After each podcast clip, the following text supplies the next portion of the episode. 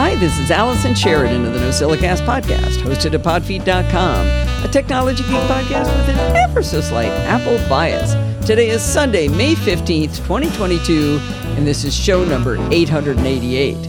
This is also the 17th anniversary of the NosillaCast. I think the craziest thing about that statement is I was thinking about it.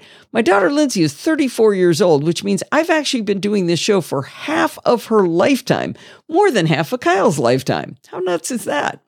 Well, anyway, every year on the anniversary of the show, I thank listener Neil because he was the very first person to ever write to me about the podcast. He wrote in when I had pod faded after four shows. But this year, I want to thank someone else for their encouragement. 17 years ago, episodes 2, 3, and 4 were all about what I was learning at the Wall Street Journal's All Things Digital conference. On the very first day of that conference, I met David Roth, and he, he and I have been close friends ever since. I recorded episode two the very night that he and I met, so he may actually be the longest listening NosillaCast castaway of all. Since that day, he has continued to support my work here by being snarky, making fun of me, and complaining when I make the mis- listeners do math during the show. I will never forget how annoyed he was when I showed my work on calculating whether a portable battery could charge a laptop. Whether you've been listening for a decade and a half or whether you just joined us, I want you to know that I love doing this show because of the community of friends I've met along the way. Thank you very much for listening. We actually have not one, but two chit chats across the pond light this week. Now, the first one's kind of a cheat. One of my pet peeves is podcasters who air reruns. This week, I am that podcaster, but I think I can justify what I'm doing, so bear with me while I make some excuses for it. On June 1st, 2014, Dr. Maryanne Garry made her debut appearance on Chit Chat Across the Pond. In this terrific interview, she explained her research and the research of others in the field of how memories are formed and retrieved. Every time Dr. Garry comes on as a self proclaimed crusher of dreams, these episodes seem to garner the most interest from the listeners. This seminal episode with Dr. Garry is the best of the best, and it crushes every dream you have that your memory is flawless and it's just everyone else who's misremembering things. She explains the repressed memory fad that started in the 1990s and how damaging this never scientifically validated belief was to so many people. She explains how she can actually induce false memories in people at an alarming rate. Now, here's why I'm rerunning it. Eight years ago, Chit Chat Across the Pond was not a standalone podcast. Instead, it was embedded inside the NosillaCast episode number 473. I've always wanted to be able to just point people directly to this interview, and I couldn't because it didn't even have a chapter mark to jump to in the audio. Not only is it a fabulous interview and one where she mocks me at every turn, I want new listeners to hear it, but even if you have heard it, it is delightful to listen to again. I asked Maryanne to listen to it and asked her whether she'd want to re record because of changes in the last eight years, and she said, no, it's great just like it is. Now, in the very beginning, I do say that she works at the University of Victoria in Wellington, New Zealand, but since then, she's moved her research lab and teaches at the University of Waikato in Hamilton, New Zealand. Now, I hope you'll go back and listen to this episode, and you can find it in your podcatcher of choice, of course, under Chit Chat Across the Pond Lite. Now, both Bart and uh, Pat Dengler said they were so excited to see a new episode with Dr. Garry and found out it was a rerun and then listened and it was all fun again. So even if you have heard it, I think you'll enjoy it a second time through. When I told Maryanne how sad people were that uh, this was not a new episode, she said, Hey, ask the audience, what would you like to know about memory? Because she knows a lot of stuff about it. So if you have any questions that would help make a full new chit chat across the pond, she would love to come on and talk to you again. Okay, now let's talk about our second chit chat across the pond, which is a new episode. Back in t- August of 2019, Bart Busschots told us about how someday in the future we would be able to be living in a passwordless future of bliss because of something called FIDO, also known as Fast ID Online. Back then, it was really only helping corporations, but this week, the FIDO Alliance made an announcement that shows real promise that this dream will be realized for normal humans. In this episode of Chit Chat Across the Pond Lite, Bart gives us a human friendly explanation of why FIDO is awesome, how it will work, why it works, and what problems it solves. He even breaks it down into who will have to do what for this to work, and the good news is that normal humans won't have to do anything at all to make it work. While this may sound like a super nerdy topic, and it does include a few brief ventures into private public key cryptography, it really is a joyful discussion of a future without password breaches. When Bart and I stopped recording, I asked him, Did you notice how much I was smiling during this recording? I think you'll really enjoy hearing about Fido and why passkeys rock. And of course, you can find this second episode of Chit Chat Across the Pond in your podcatcher of choice. You know that I'm a huge fan of all products from Rogue Amoeba, and I couldn't do any of the podcast work I do without Audio Hijack. In my blog post entitled Audio Hijack 4 So Much More Than a New Coat of Paint, I sang the virtues of the newly redesigned Audio Hijack 4. Now it's time to learn what Audio Hijack 4 can do and how better than through a video tutorial created by me for Screencast Online. Now remember, Screencast Online is a subscription podcast, but you can get a free seven day trial and watch this video tutorial and the back catalog to see if this service provides the education on Mac and iOS applications that you'd like to experience. To help you decide, I've posted a little teaser video for the full tutorial over at Screencast Online. And remember, Audio Hijack is accessible via VoiceOver. I bought myself a toy that I've been wanting for a long time a digital microscope. My idea was that it would be fun for me to explore the microscopic world with my future scientist buddy, my grandson Forbes. I wasn't sure how they worked or how much they cost, but I knew that they existed, so I went on a hunt. I perused options on Amazon looking for one that would work with the Mac and iOS. I wasn't sure how much I'd be using it, but I wanted to have both options between the two platforms. I settled on the Takmly I'm going to say it's T A K M L Y. And actually, technically, they put a T in front of that. So it might be T Takmly. It's very difficult to pronounce. But anyway, it's the Takmly wireless digital microscope with 55,653 ratings and 4.5 stars.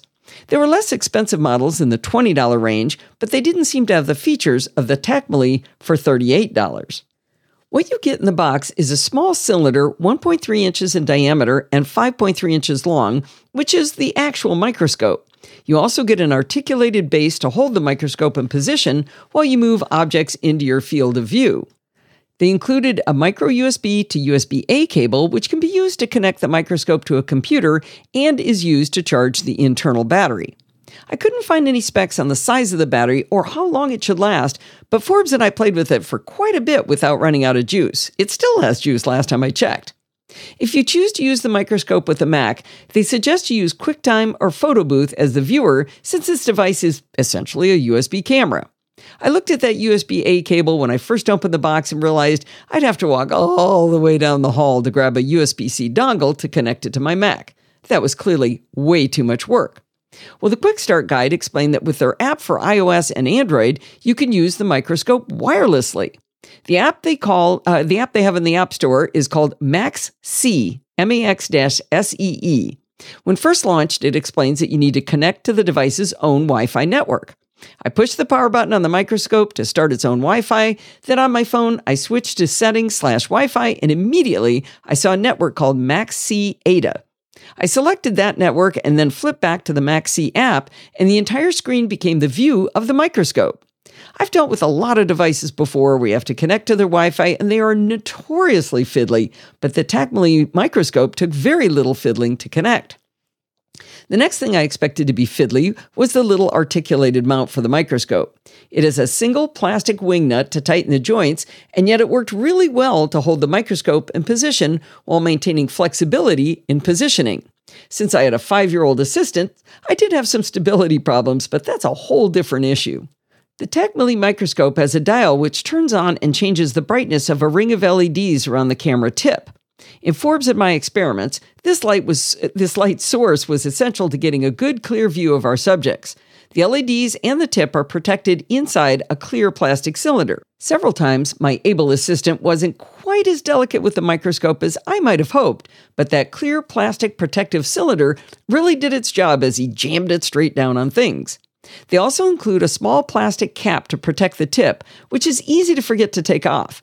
But when you look through the microscope, you'll see bright red lettering on the cap alerting you to the fact that you forgot.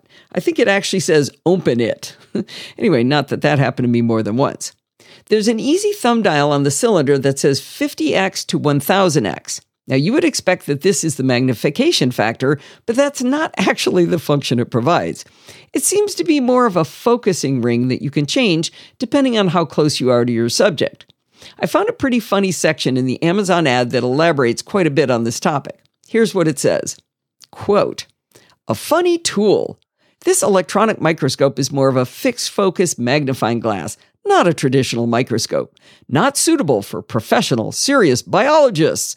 This is definitely a very interesting thing for parents, adults, teachers, students, kids, children, collectors, testers, electronics repair folks, and inquisitive, inquisitive folk who are interested in exploring skin, hair, scalp, trichomes, and the microscopic world.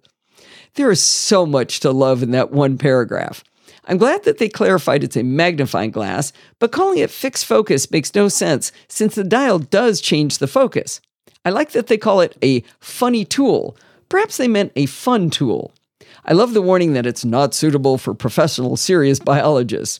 I then had to go look up what trichomes are. According to the dictionary, they're the small hair or other outgrowth from the epidermis of a plant. I'm not sure the device even qualifies to see the microscopic world, but Forbes and I did get to see some really cool stuff with it. We were setting up the microscope when Forbes was eating a cherry tomato, and as always happens with cherry tomatoes, it squirted a seed out onto his napkin. He pushed the napkin under the microscope, and it looked exactly like an egg yolk. He started poking it with the tiny stem of the tomato, and it even moved like an egg. It was super cool. One of the advantages of using a phone or a tablet with this kind of microscope over Wi Fi is you can simply pl- pick up your display to show it to other people in the room. We did it with my iPad Pro and later my iPhone, and it was super fun for us to be able to show what we were seeing without having to drag people over to the microscope, microscope to take a look. The MaxSee app also allows you to capture photos and videos of what you're seeing. It keeps them in a library in the app, but if you give the app permissions to your photos library, it saves them there too. The app lets you change the resolution from 640 by 480 to 1280 by 720 or 1920 by 1080. I saw no reason to have a lower res image, so we stuck with 1920 by 1080. The camera part of the MaxSee app works perfectly, but if I had to make one suggestion, it would be to add some sort of feedback to let you know that the photo has been successfully taken. You see, when you tap the camera button, nothing visually changes on screen. The icon doesn't even change like from light to dark, so you have to trust it that it captured the photo or flip over to Photos to verify. I left the room for a bit, and Forbes' dad, Nolan, found a dead fly and they put it under the scope. They were able to get a wicked cool close up of the fly head where you can clearly see the tiny parts of the fly's compound eyeballs and the hairs on his legs, its legs and body. For the squeamish, it's pretty creepy, but for the scientist and the rest of us, it's amazing. We went down to where there's a creek in town and gathered some stagnant water to hopefully find amoebas. Now, I'm not sure this quote unquote microscope would have found them if they'd been there, but we didn't see anything cool in the water like we'd hoped. Instead, a big surprise was how cool carpeting looks really close up. We also took a look at the cover of a book he had that had a glossy color photo on the front. We discovered a very unusual pattern of screen printing. It's hard to describe. It's basically yellow with dark brown concentric rings that have flecks of yellow, green, and orange in them, and then radial lines em- emanating from those concentric circles. I've never seen anything like it. I have a feeling Forbes and I will be playing with the Takmly microscope for a long time, but we've already gotten our $40 worth of joy out of it. I put a link in the show notes to the model we bought, but you might also want to take a look at the newer model Takmly are selling. Instead of the articulated arm, which, like I said, works pretty well, the new one has a simple bendy arm that's attached to a large black base with lines on it for comparative measurement. Now, I just noticed that Takmly also sell an endoscope for only $19. It looks like I can start my own medical practice. But seriously, the endoscope they show is designed to snake the long, slim, semi flexible cable down into pipes and other hard to reach places to see what's going on inside. That might be a handy tool to have around. Back in March, alert reader Anthony Walla noticed something annoying about the Podfeet homepage when viewing it from his iPhone 11 Pro. You know how I have a graphic of a MacBook with big red buttons superimposed over it for the various categories of content on podfeet.com? When I first designed that look, I took great care to test usability on all different sizes of screens. I made two nice rows of red buttons on wide format screens like tablets and laptops, and they collapsed down into a vertical column of buttons on the small screens on phones. But over time, I've added a few more buttons to help surface the awesome content that Bart creates. I remember distinctly adding these special pages shortly after Bart wrote a long, detailed article on Chit Chat Across the Pond about GDPR. We wanted a way people could get to that content more easily. To be honest, I haven't designated too many things with that moniker, but it includes my privacy policy, Bart's DNS Resolver article, Dorothy's Programming by Stealth Index, my mammoth iOS 11 mind map of doom, trademark Donald Burr, my live show setup, which is really there for me as a reference guide when things go wrong, a reference guide on how to bypass a Verizon Fios router to use your own Wi Fi router to control the network, and NosillaCast Live, which is available everywhere. In addition to the special pages button, I later added one for security bits, figuring that it's such a good reference resource, it should be available at a push of a button rather than filtering through the blog post to find it. And then Bart Helma and I collectively created the Taming the Terminal book from the internationally famous podcast by the same name, and I made that its own button. I had honestly forgotten it had its own button on the front page, and I always go hunting for it other ways. Well, each time I added a new button, I should have been rechecking to make sure that no device had trouble viewing the homepage, but I never once did that. Tony sent me a note with a screenshot showing that all of the buttons after support the show were missing, so he couldn't join the conversation, see the special pages, or download the most awesome Taming the Terminal book. I wrote back and patiently explained that his phone screen was just too small. He simply had to scroll to see the rest of the buttons. Tony sent a second screenshot that illustrated it wasn't a scrolling on a small device problem. The buttons really aren't there. In the second screenshot, he scrolled up so that you could see the content below the buttons, and sure enough, the gray MacBook was cutting off along with the buttons below the uh, uh, right below support the show. I let this problem simmer in the back of my mind for a few weeks, dreading trying to figure out why this was happening. Finally, I jumped in to fix it. I use a WordPress theme called SiteOrigin North to design my website, and it has a tool, still in WordPress, called Page Builder, where you can add a custom static homepage. It works well, but it's a bit janky to work with if you don't work in it all the time, so I'd been away from it for a while, so that's why I hesitated. The custom homepage builder lets you lay out rows of content with little blocks representing different types of content. There's a term in the biz called a hero image. That's when you have a giant background image on top of which you put your other content. My MacBook Gray cover photo is the hero image, and I added the text saying the tagline and an area for the red buttons. Each button can be configured to go uh, to another page or content on the same page, and you can control the size and color, and icons of the buttons can be individually modified. I looked through all of this, and for the life of me, I couldn't see why the buttons were cut off, but only on smaller screen devices. The good news is that SiteOrigin gives the theme away for free, but you can pay the grand sum of $29 for premium support via email. I shot off an email to SiteOrigin at 8:33 p.m. and at 8:51 p.m. my new friend Alex S from SiteOrigin responded with a solution. Somewhere along the line, I had set a static height for the graphic, which was shorter than the room necessary for all of the buttons when stacked vertically on mobile. After I got that part fixed, I noticed there was a huge gap below the gray hero image, and Alex helped me get rid of that too. Now, I used another tool to verify that podfeet.com would look good on pretty much any device. The tool is called Sizzy, S I Z Z Y, from sizzy.co, and it was Helma from the Netherlands who tipped me off to this app. It does a lot of other things, but one thing it excels at is showing you a website on many different screens at once. You can see Podfeet on an iPhone 12, a Google Pixel 4 XL, a Galaxy S10, and a MacBook Air all at once. Now, Sizzy is expensive for my minor use of it at $7 per month or $199 per year. But guess what?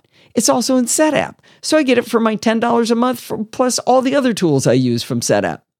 I really should spend some more time investigating everything it can do because there are at least a dozen buttons in the menu bar that I've never even pushed in Sizzy that probably do cool things.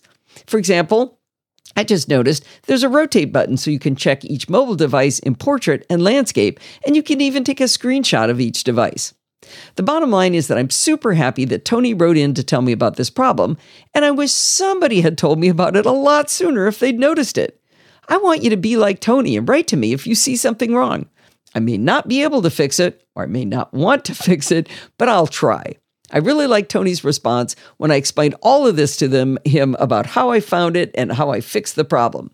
He wrote, This is why I like following you. Not only did you respond to say you fixed the issue, but you also shared the detail of how you fixed it. Now, I think the homepage of podfeet.com looks much better now. And if you also, have you noticed how fast podfeet.com is? Well,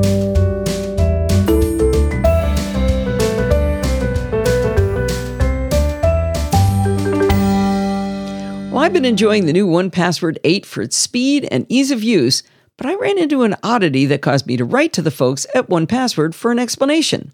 I have an entry for a toll service called FasTrak.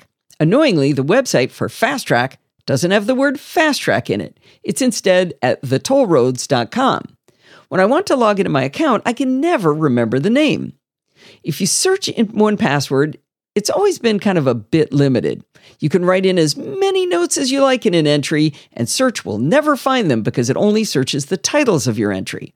For that reason, to be able to find this particular entry, I put both FasTrak and thetollroads.com in the title. Well, this week I wanted to find the entry and I knew it had the word toll in it, so I ran a search and was baffled when I got no results. I eventually found the entry manually. Being a dutiful customer of a newly released piece of software for which I'd been a beta tester, I shot off a note to 1Password support telling them it appeared they needed to do a bit more work on search. The response I got back was odd in a few ways. I was told, quote, this issue is part of an ongoing topic that we've had quite a few requests for. We have an open feature request that I'll add your feedback to for our development team to look over. A feature request? I would put that pretty squarely in the bug report category. I wrote that sentiment back and I re- received a response from a different support person at 1Password. Their answer is also weird, but it's also a tiny tip on how to use 1Password. This person suggested I try using find instead of search. Wait, what? It turns out there are two totally different functions in 1Password for finding your stuff. The keystroke for search is Command F, while the keystroke for find is Option Command F. Both options are in the edit menu as well. I got curious on whether there was documentation explaining this difference, so I went searching for any documentation. Or was that finding for documentation? Anyway, it took some digging, but I found this explanation in 1Password support. Quote, find items. To search 1Password, use the search field above the list of items. Search results include items, tags, categories, accounts, and vaults from the selected account or collection. Results include items with titles, sections, or fields that match the query. To find an item in the current list only, including partial word matches, use Edit Find with Option Command F. Okay, isn't that the just weirdest thing? I gave Find a try, and sure enough, it immediately found items based on partial word searches. I've written back suggesting that perhaps this is bananas. But there you have your tiny tip. Use Find instead of Search to find what you're looking for in 1Password 8.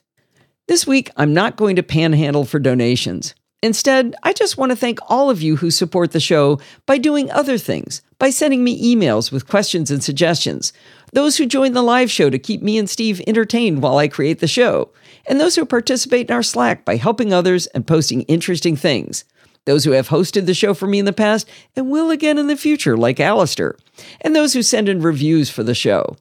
And I want to thank Steve for supporting my podcasting over the last 17 years. You have no idea how much of the household duties he's taken on so I can expand the shows and play with all of you. And of course, thank you to Bart, with whom my life would be smaller and your knowledge and mine of security and programming and even bicycles would be diminished.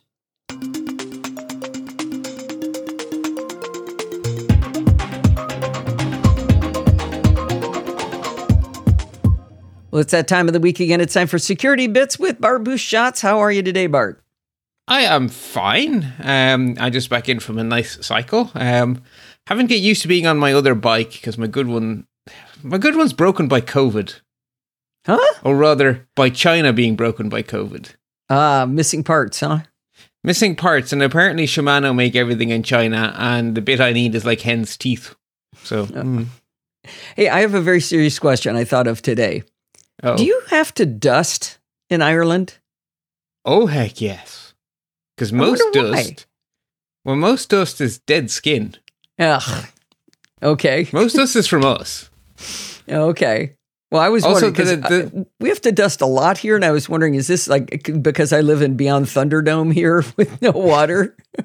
Well, we have a thing that happens quite often where the wind blows from the southeast and it drops Sahara dust on everything. And so, like, my car will have red dust on it.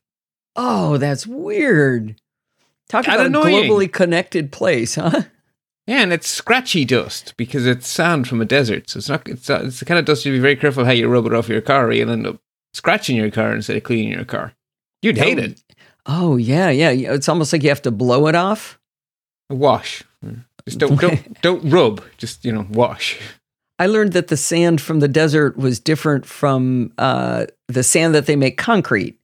Maybe we've talked about this before, but when we were in, out in uh, Dubai, they told us that uh, they had to import all of the sand for constructing all of those buildings. They are literally in the desert, and they have to import sand because sand made from water is is uh, uh, smooth. Right, Am I getting it backwards? No, the wind No, no, one. it- Whichever one they, they need is the opposite one of the one they have. One is smooth and one is full of crevices, and and Oh, one wow. works for concrete and one does not. Th- th- we have this joke, you know, oh, they could sell sand to an Arabian, but apparently you actually can. Absolutely, isn't that tragic? Yeah, they need they need the water kind of sand. Beach Which sand. obviously deserts no have. Yeah. right, right. Cool. But anyway, this is not this week in sand. This is uh, security bits. Should we get started? We will, but don't worry, it's quite a light week of news. Um, oh, goody. I, so my normal routine is I do half the show notes, then I go for my lunch and do half the show notes. I did the show notes, went for lunch, and continued to migrate my email because I was done. Wow. Okay. So anyway, first bit of follow up. Uh, we talked in. I checked the show. I checked because I had time. Uh, back in um, April, we talked about the first of the two big new EU laws, the Digital Markets Act, the DMA, the bigger one of the two. Uh, the implementation has been delayed until 2023. So that you know they were talking Ah. about getting it the technical detail drafted and getting it all going by the end of the year, and you seemed a bit skeptical that was plausible. yeah, you were right. Everything always takes longer than you think. especially when a computer is involved. Just bring a computer in. It'll be it'll be late. It'll be late, even if you Scotty it. Uh, the last time, then we talked about uh, more news emerging about Pegasus being used against different people around the world. And one of the stories was that sixty leaders uh, from the Cat- from the Catalan region of Spain, which is a region that is trying to become independent, had been victims of um, of the of the spyware, and the assumption was that the most likely people to have done that would be the Spanish government. But the day after we recorded, a new piece of news broke: they were done too. So Ooh. whoever it was was interested in both sides of the conflict, and so it probably wasn't the Spanish government doing it to the Catalans. It was someone else who wanted both sides. Well, wait a minute. How does the Spanish government being attacked with this spyware definitely say it wasn't the Spanish government going after Catalan? It doesn't definitely say, but it does make it more re- plausible. If if whoever the customer was targeted both the government and the separatists, then it's probably someone outside who's interested in both sides. Maybe, but it also it, doesn't doesn't disprove it. No, it doesn't disprove anything because at the end of the day, we don't actually know who who it was, and we can't. Um, But it, it was interesting because I was so sure it was going to be the government, and the next day it was the prime minister and the defense minister had been done, and that's pretty serious when your prime minister and your defense minister have their phones hacked. So that uh, Yeah. yeah. they weren't happy. They were, in fact, they were quite unhappy, to put it mildly. I bet. Um, in the United States, there is a House bill in the state of Ohio that uh, will explicitly criminalize electronic tracking without consent, i.e., it will be an explicit crime to stick an AirTag on someone without their consent, which Oh, seems that's reasonable good. to me. And I kind of assume that's covered by stalking laws already, but I guess you'd have to convince a judge that the law that was invented before electricity still applies with electric electronics. I don't know. But anyway, look, you know, make it explicit, makes it easier. Um, and then we have some social media updates. Um, Facebook are discontinuing their nearby friends and local weather features, which you might think, oh, great, they're going to stop tracking our location data. But they're going to keep using location data, but they're not telling us how, which oh. is very Facebook. Yeah. One theory I've read is that oh, I think it was the last time we recorded, there was a news story that they basically don't know what they do with their data. And so they're not telling us they're not using the location data, perhaps because they don't know if they are. Uh, I shouldn't laugh. That's It's tragic and scary all at once. You know, Yeah. remember, move fast and break things right. like the world. Um, TikTok are continuing to move towards monetization and stuff. And obviously, if we want TikTok to survive, we want them to find a way of monetizing. I don't know if this is a good news or a bad news story, but it's a story, um, and it, it's different. So they are doing ads, but they're doing it like they're sort of, I don't know, the Rolls Royce of ads. The, Oh. the so the, like so what they're doing is only creators who have more than 100,000 subscribers can join the program. And the ads will only be placed on the top 4% of videos. So the people buying the ads are getting a very premium product. And they're sharing 50% of the revenue with the creators, which is very high. wow. So it's different. It's very different to your typical tiny margin sort of approach. So I'm just curious by this. Like, they're thinking outside the box here. So I'm really curious how that works out. Yeah. So this is additional advertising, right? Yeah. You say in the show notes it's called Pulse because there is Yes. advertising already. You know, I get a bunch of ads in my stream, but they're not necessarily associated with a specific TikTok I'm watching. They're just in the stream. You know, you're you're Right. flipping through and you get an ad. So they're between, is it? Yeah. Yeah. Yeah. So this would not be between. This would be in, and then the creator would get a cut. So I'm Okay. guessing right now the creators don't get a cut because they're not in the mix because it's between creators. But they get uh, they get they get cut. I mean, they're they're making money. I don't know whether they're making a lot of money, but the big ones are they're definitely making money. But aren't they making money from the people they advertise? Aren't they, isn't that the influencer model? They're not getting money from TikTok. They're getting money via You TikTok. know, I don't know because I don't see them advertising stuff in general. Well, a lot of influencers is just basically I will pay you to wear my whatever Yeah, yeah. I don't know. because you're you get hundred million hits, and if you're wearing it, then you're you're a walking billboard. Anyway, so but that's actually an interesting idea. So that it's not like it's g- going to flood everything with ads. It's the most popular videos. Video creators will have ads that are ads you're not going to see everywhere because they're only in the top four percent. Yeah, That's It- interesting. It, it is very interesting. So it's a very much a, a boutique sort of a high end ad service. So those ads will be valuable. Therefore, you wouldn't have to sell millions of them, and the creators get a darn decent cut. So yeah, that that caught my eye as being, huh, I haven't seen that before. Yeah, since the Chinese government owns TikTok, I think it's really good if they have a business model. Well, you enjoy TikTok, so you kind of want them to have a business model. Yeah, I do. Um, and Twitter have taken a unique approach to spreading the news on how their privacy policies and settings work. They've made an 8-bit web game where you have to take your your dog. I can't remember what the dog's name was. Was the dog called Privacy or something? I played the game. It's so not for me. Um, but it's an interesting purpose? approach It's what's its purpose again? to teach users about Twitter's privacy policy and how you can set up your settings to protect your privacy how you'd like. Did you hate it because it was just an annoying game, or Oh yeah, a very annoying low? game. It did. Okay. I, I was a, I, I was a, an it girl with a silly dog, and the controls didn't work on my phone, and I died straight away because a cookie cat ate me. I think What's an it girl? an it girl, An it girl. Okay, what's an it girl? a teenage. okay, A high five. I did. I thought it was I'm a trying to. I I I'm going to say a word that's not PC, so just move on. Okay, sounds good. Um, yeah, no, I, I- sorry, I just don't have the vocabulary to do a proper job of that. um, we don't have any deep dives today because we did a really good one yesterday. We'll call back to somewhere in these show notes. Um, Oh, good. But yeah, we'll, we'll get that. I wrote it somewhere. It'll be here. Uh, we have action alerts. Uh, it has been Patch Tuesday, so Microsoft have released a bunch of stuff. There is a zero day in the mix, uh, which is a very important one for corporate IT because it affects Active Directory, but it's probably not as big of a deal for home users, but nonetheless, patchy, patchy, patch, patch, uh, because it's not only that one vulnerability, it's quite a bit of stuff that was patched.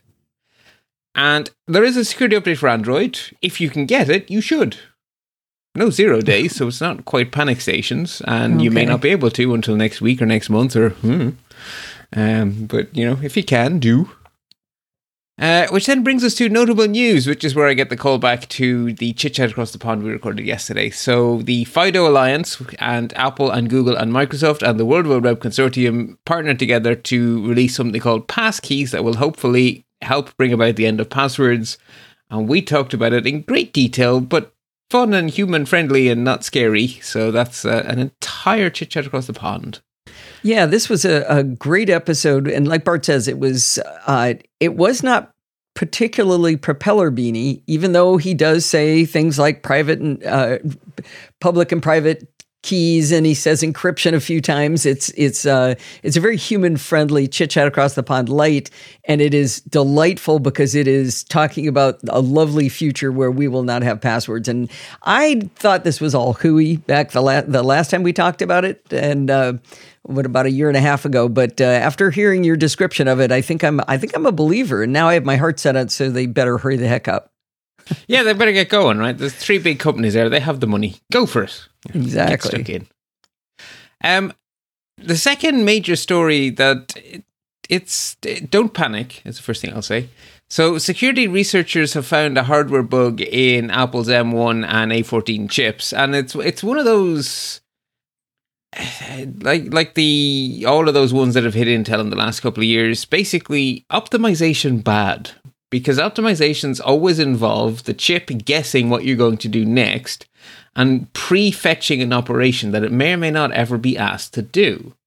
And so there are situations where the chip will fetch into memory things that the processing question has no right to, but the chip has thinks you might need sometime. And so you're basically leaking information by doing this optimization. Now, there's no real world way of actually doing anything nefarious with it at the moment. That's not to say someone won't figure out a way to make this into a real attack. So at the moment, this is a bunch of academics going, oopsie, that Apple should have done that. uh, and they have disclosed everything properly to Apple.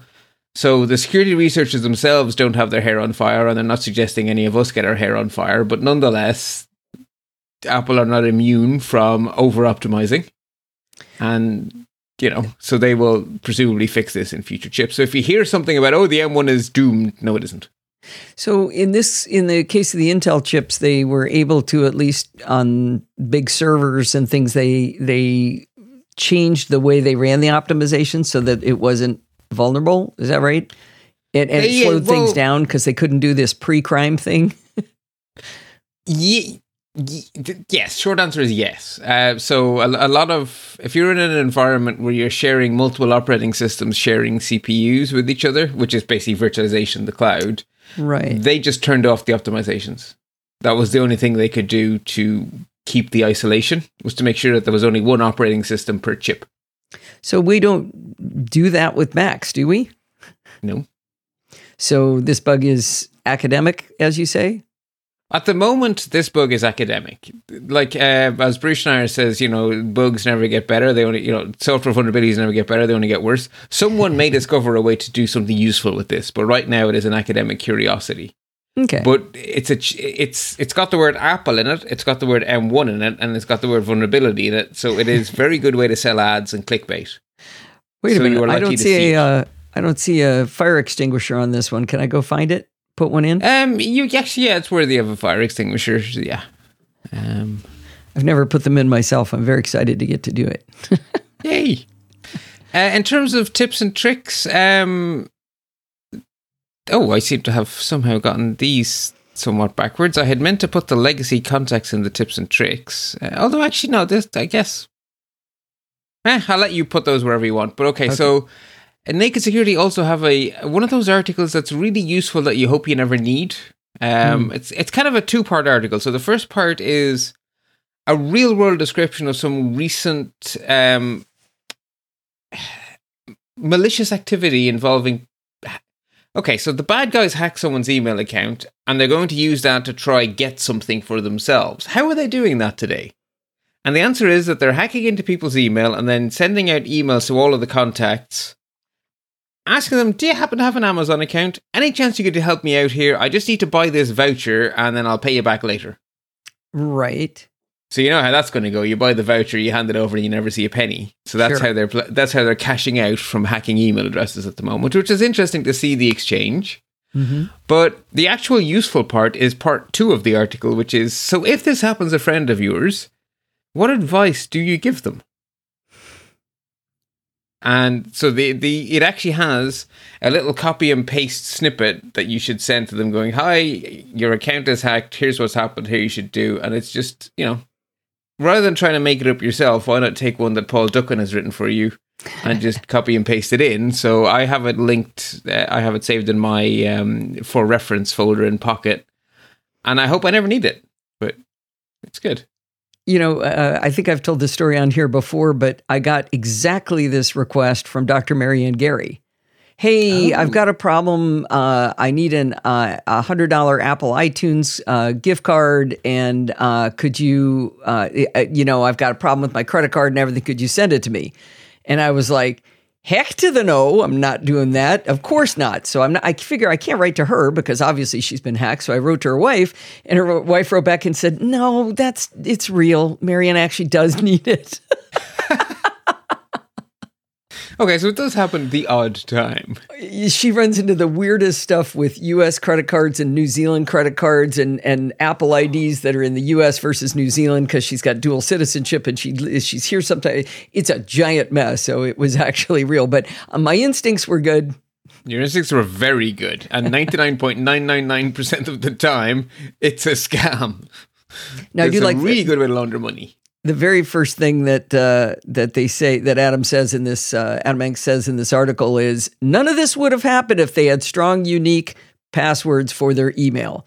So the, the if you want to if you want to keep this from happening, convince people to do that. And as we've talked about before many times, oddly enough, your email is the password you probably want to protect the most, like ahead of your bank. Because if your Yeah. if your email gets hacked, it doesn't matter how long your your password is to your bank. They send the password request to your email. If somebody's already in your email, then they can change your password to your bank. So the number one thing, if you only change one, change that one. Yeah. And ironically, the bad guys will probably set a stronger password on your bank account than you did. So you'll be proper locked out. Yeah, good point. Good point. Uh, so I'm going to get you to move the next story up into top tips as well because it's not an excellent explainer. It is, in fact, the top tip. Um, Okay.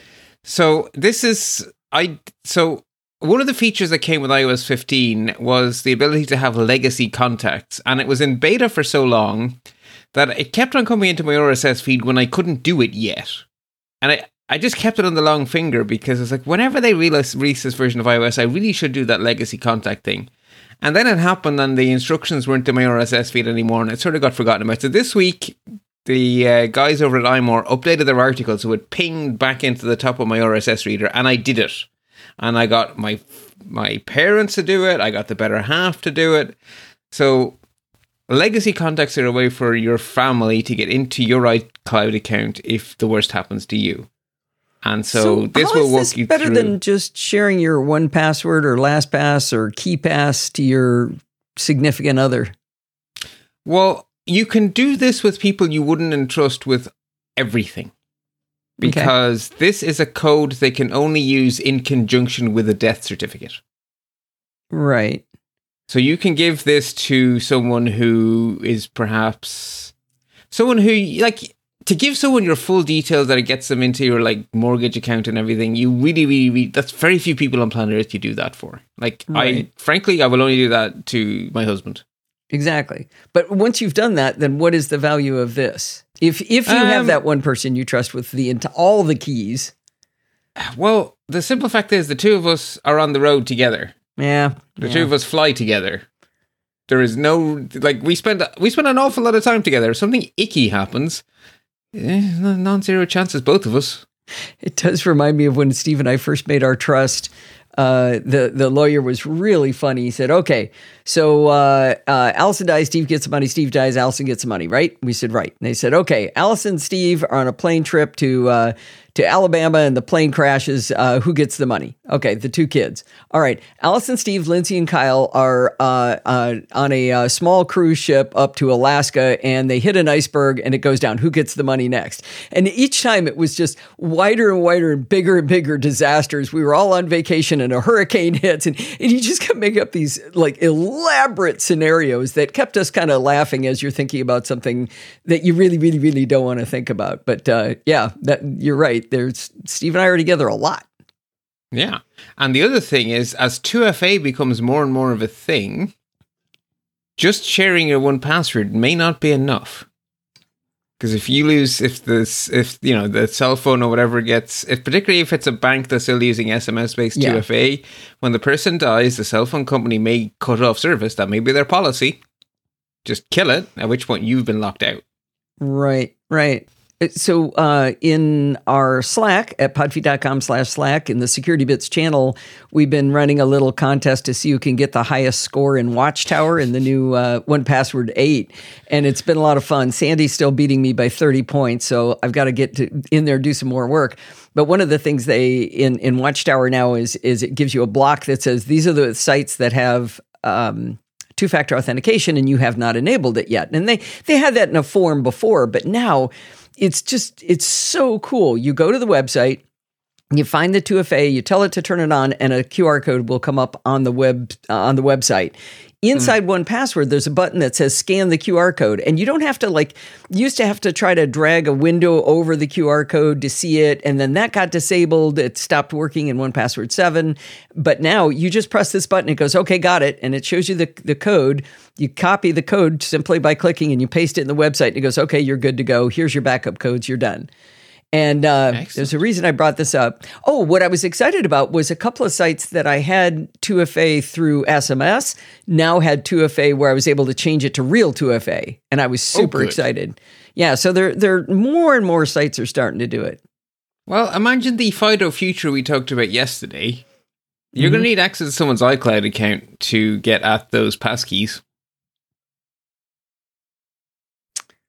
Those right. passkeys are not going to be in your Oh. control because the whole point is the operating system manages them for you.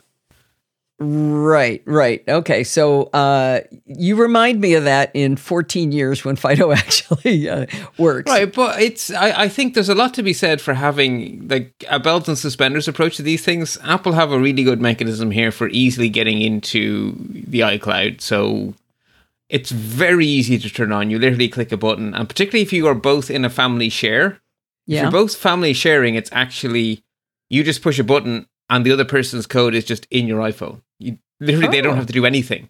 If you're not in a family share, they have to print out a QR code and just put it in their safety deposit box with their passport and whatever else they keep safe. Okay. So even for not people on your family share, it's easy, but for people on your family share, it's spectacularly easy. Okay. Good. Okay. Well, f- I'm finally putting in my. I looked at it once before and I thought, ah, I don't need this, but you're right. Fine. Well, putting it in my to-do list. than sorry. I need a new to do go. app because this one's full.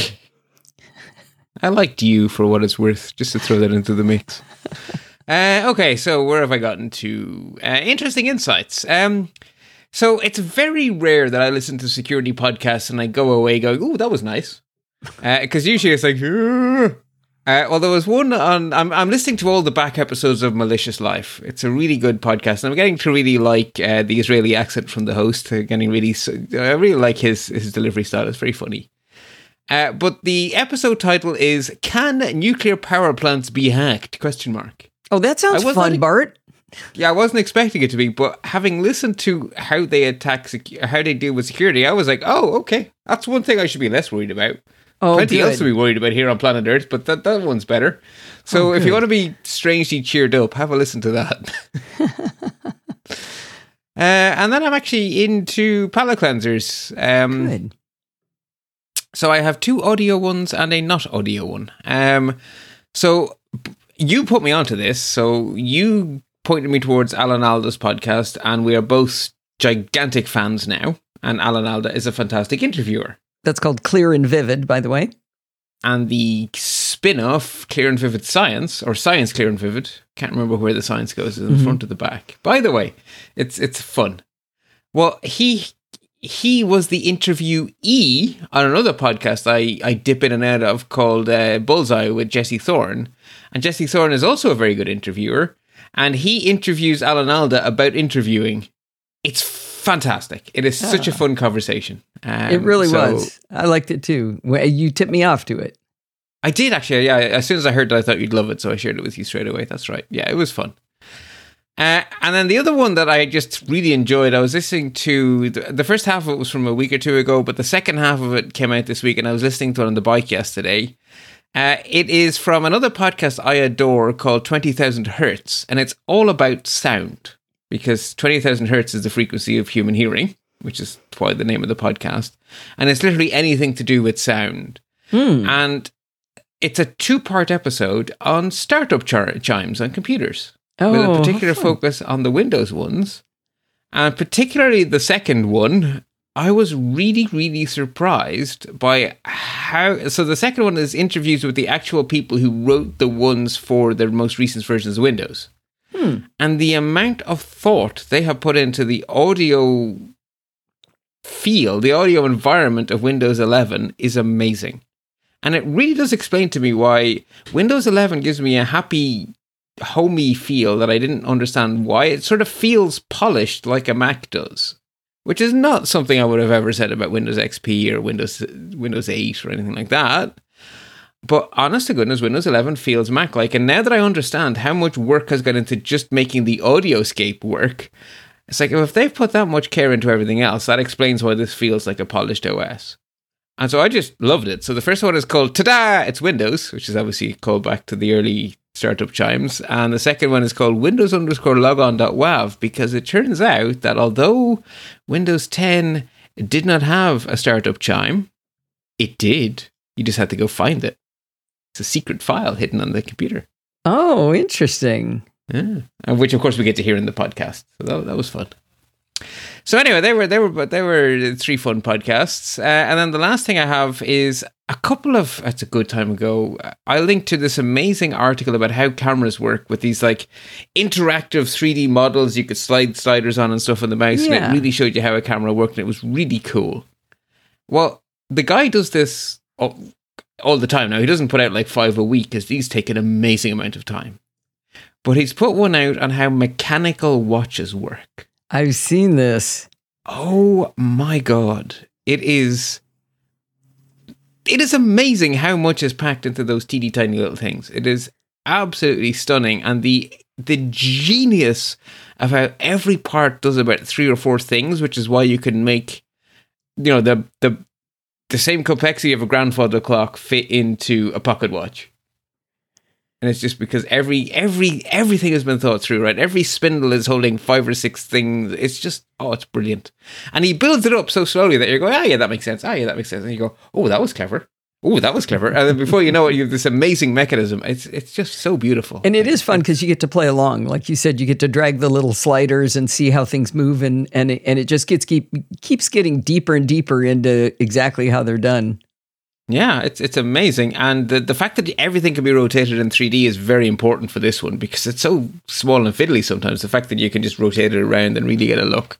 It's, yeah, the CAD models this person does is uh, just amazing. Yeah, that, that that takes some serious skill with CAD. Like this person is really darn good at it. So anyway, I really really enjoyed it, so I thought I'd share with everyone. Very cool. Well, there's actually one more palate cleanser. I, I tagged you in, in Slack, but I guess you didn't see it. It was from Alistair. It's a tweet from uh, somebody whose Twitter handle is underscore underscore fembot with a zero. It's a screenshot of a, uh, uh, uh, from a class they were taking. It says CS 4620 Intelligent Systems. Changing random stuff until your program works is hacky and bad coding practice. But if you do it fast enough, it is machine learning and pays four times your current salary. Oh, that's brilliant. That is kind of what machine learning is. Just keep Yeah. guessing until you get it right. Just do it fast enough. Exactly, exactly. I love that. I, I wanted to make sure Alistair got a shout out for he posted that in uh, in Delete Me, which is the funnest channel in our Slack. It, yeah, and Alistair is a prolific provider of distractions. In that yeah, he almost always wins uh, Delete Me. Yeah, yeah, absolutely cool. And of course, the Slack is always fun. So another plug for the Slack. Well, this was a surprisingly happy security bits, and if you combine that with our uh, our chit chat across the pond on Fido, it was a happy week. Yeah, it was good. All security news, all happy. This long may it last. Long may it last. Anyway, folks, regardless of the fact that it was all good news, there were still some security updates, so you do still have to do what I tell you every time, which is to stay patched so you stay secure. Well, that's going to wind up this 17th anniversary show. As I mentioned, the people I appreciate are those who email me at allison at podfeet.com. They send me questions and suggestions. You can do that too. You can also follow me on Twitter at podfeet.